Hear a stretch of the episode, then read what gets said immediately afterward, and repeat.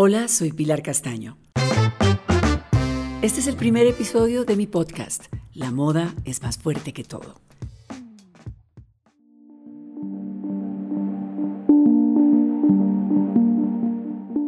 Estamos frente a un dilema en este siglo XXI, en este mes de septiembre.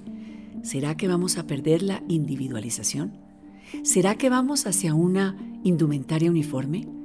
Parecemos seres interplanetarios. Parecemos viajeros de otro planeta. Esas eran las películas de ciencia ficción que veíamos a finales del siglo XX pasado. Unos seres autómatas caminando como tótems lentamente con unas botas gigantescas y la cara cubierta con tapabocas. En esas estamos. Pero no, eso suena muy gris y muy triste. Vamos a hablar de otra cosa.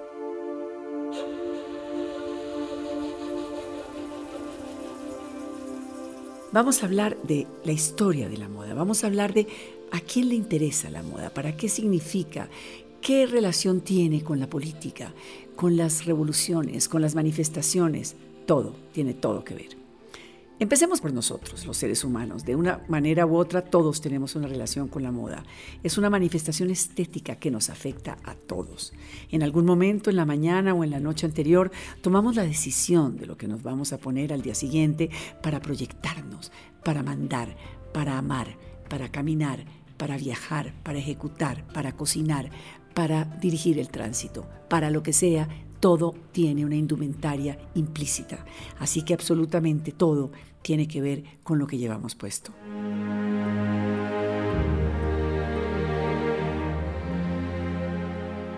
La moda sigue siendo y será siempre una manifestación de su tiempo, como lo ha sido el arte, la arquitectura o la música.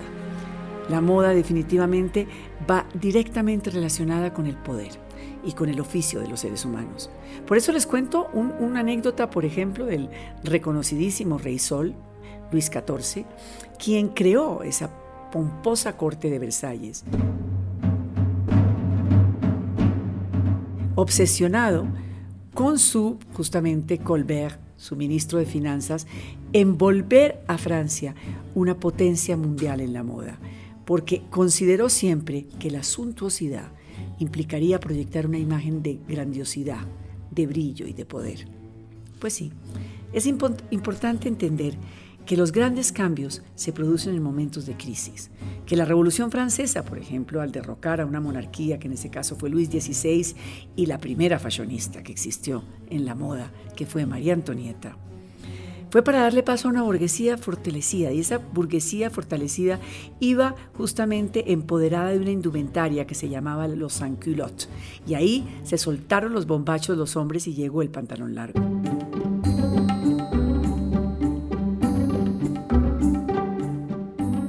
A veces una moda, pues, o una revolución, digamos lo mejor, puede medirse en centímetros de tela. El liderazgo de la moda siempre ha sido usurpado por jóvenes. Es la juventud la que siempre ha liderado los grandes cambios con su impaciencia. Si saltamos, por ejemplo, de Luis XIV a los años 20, a la Belle Époque, la madurez eh, era ideal en la belleza, era el ideal real de las mujeres. Todas querían, según el fotógrafo Cecil Beaton, echar marcha atrás en el tiempo y se volvieron más jóvenes. Esa revolución sexual de los 20, esa libertad, esos vestidos de noche más cortos, con escotes infinitos, eso eh, fue, digamos, el preámbulo. Y venían después de la Primera Guerra y sería el preámbulo de la Segunda. Eran unas mujeres que empezaron a mostrar las piernas con medias de seda, a bailar con flappers, exhibían sus cuerpos como nunca, el pelo muchísimo más corto, los labios rojos y la mujer fumando y tomando por primera vez con pitilleras y un corte fantástico que se llamaba a la garçon.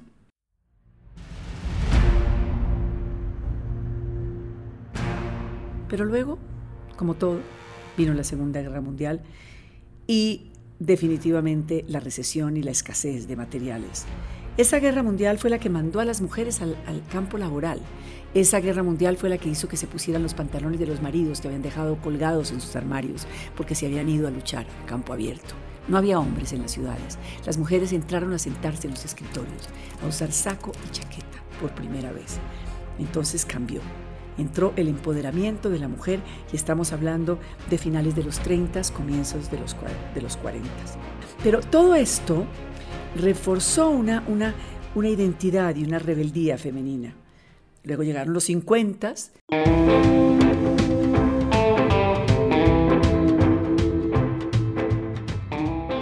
Celuloide, el séptimo arte, con un James Dean, ese rebelde sin causa, vestido con camiseta blanca, con chaqueta de cuero, que encarnaba justamente el símbolo del, del hombre eh, malhumorado, neurótico, solitario, pero que adoraban las jovencitas.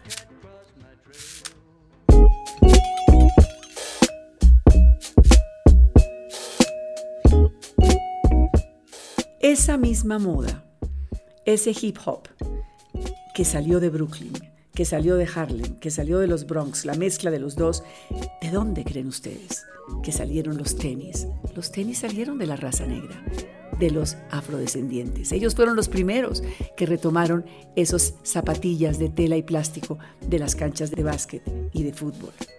Esos niños negros crecieron en una época de depresión económica y lo vemos, si quieren, reseñarlo en un documental fantástico que se llama Out of the Box, The Rise of the Sneaker Culture.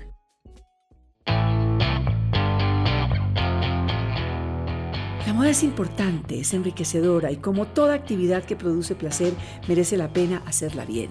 Eso es una frase fantástica de la reina y la creadora de los punks, Vivian Westwood, en los años finales de los 60, comienzos de los 70 en Londres. La moda cambia constantemente y el consumidor está ahí, ávido, como un cazador, depredador, esperando nuevas colecciones, esperando nuevas temporadas. Los diseñadores tienen que llenarse de nuevas técnicas, de materiales y de ideas y de procesos y de investigar. Y todo eso es apasionante, pero todo eso también cambia y se frena como se frenó en este marzo con la pandemia.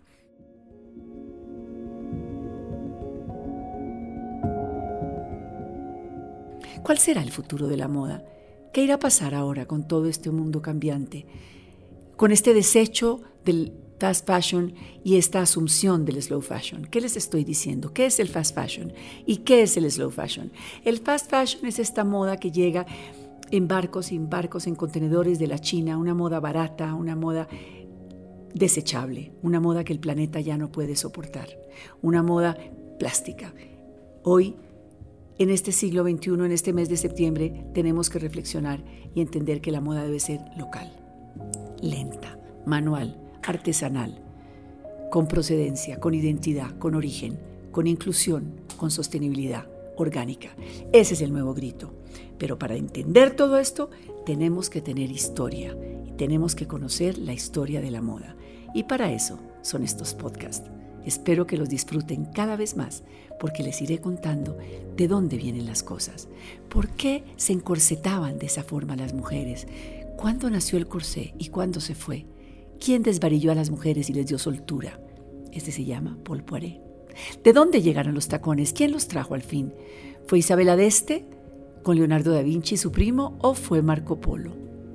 Porque era una prenda masculina en el Oriente. En fin, hay tantos misterios. Es una cultura fantástica. La moda es más fuerte que todo. No olviden suscribirse en Spotify y en Apple Podcast. Es importante que me acompañen todos los jueves. La moda es más fuerte que todo.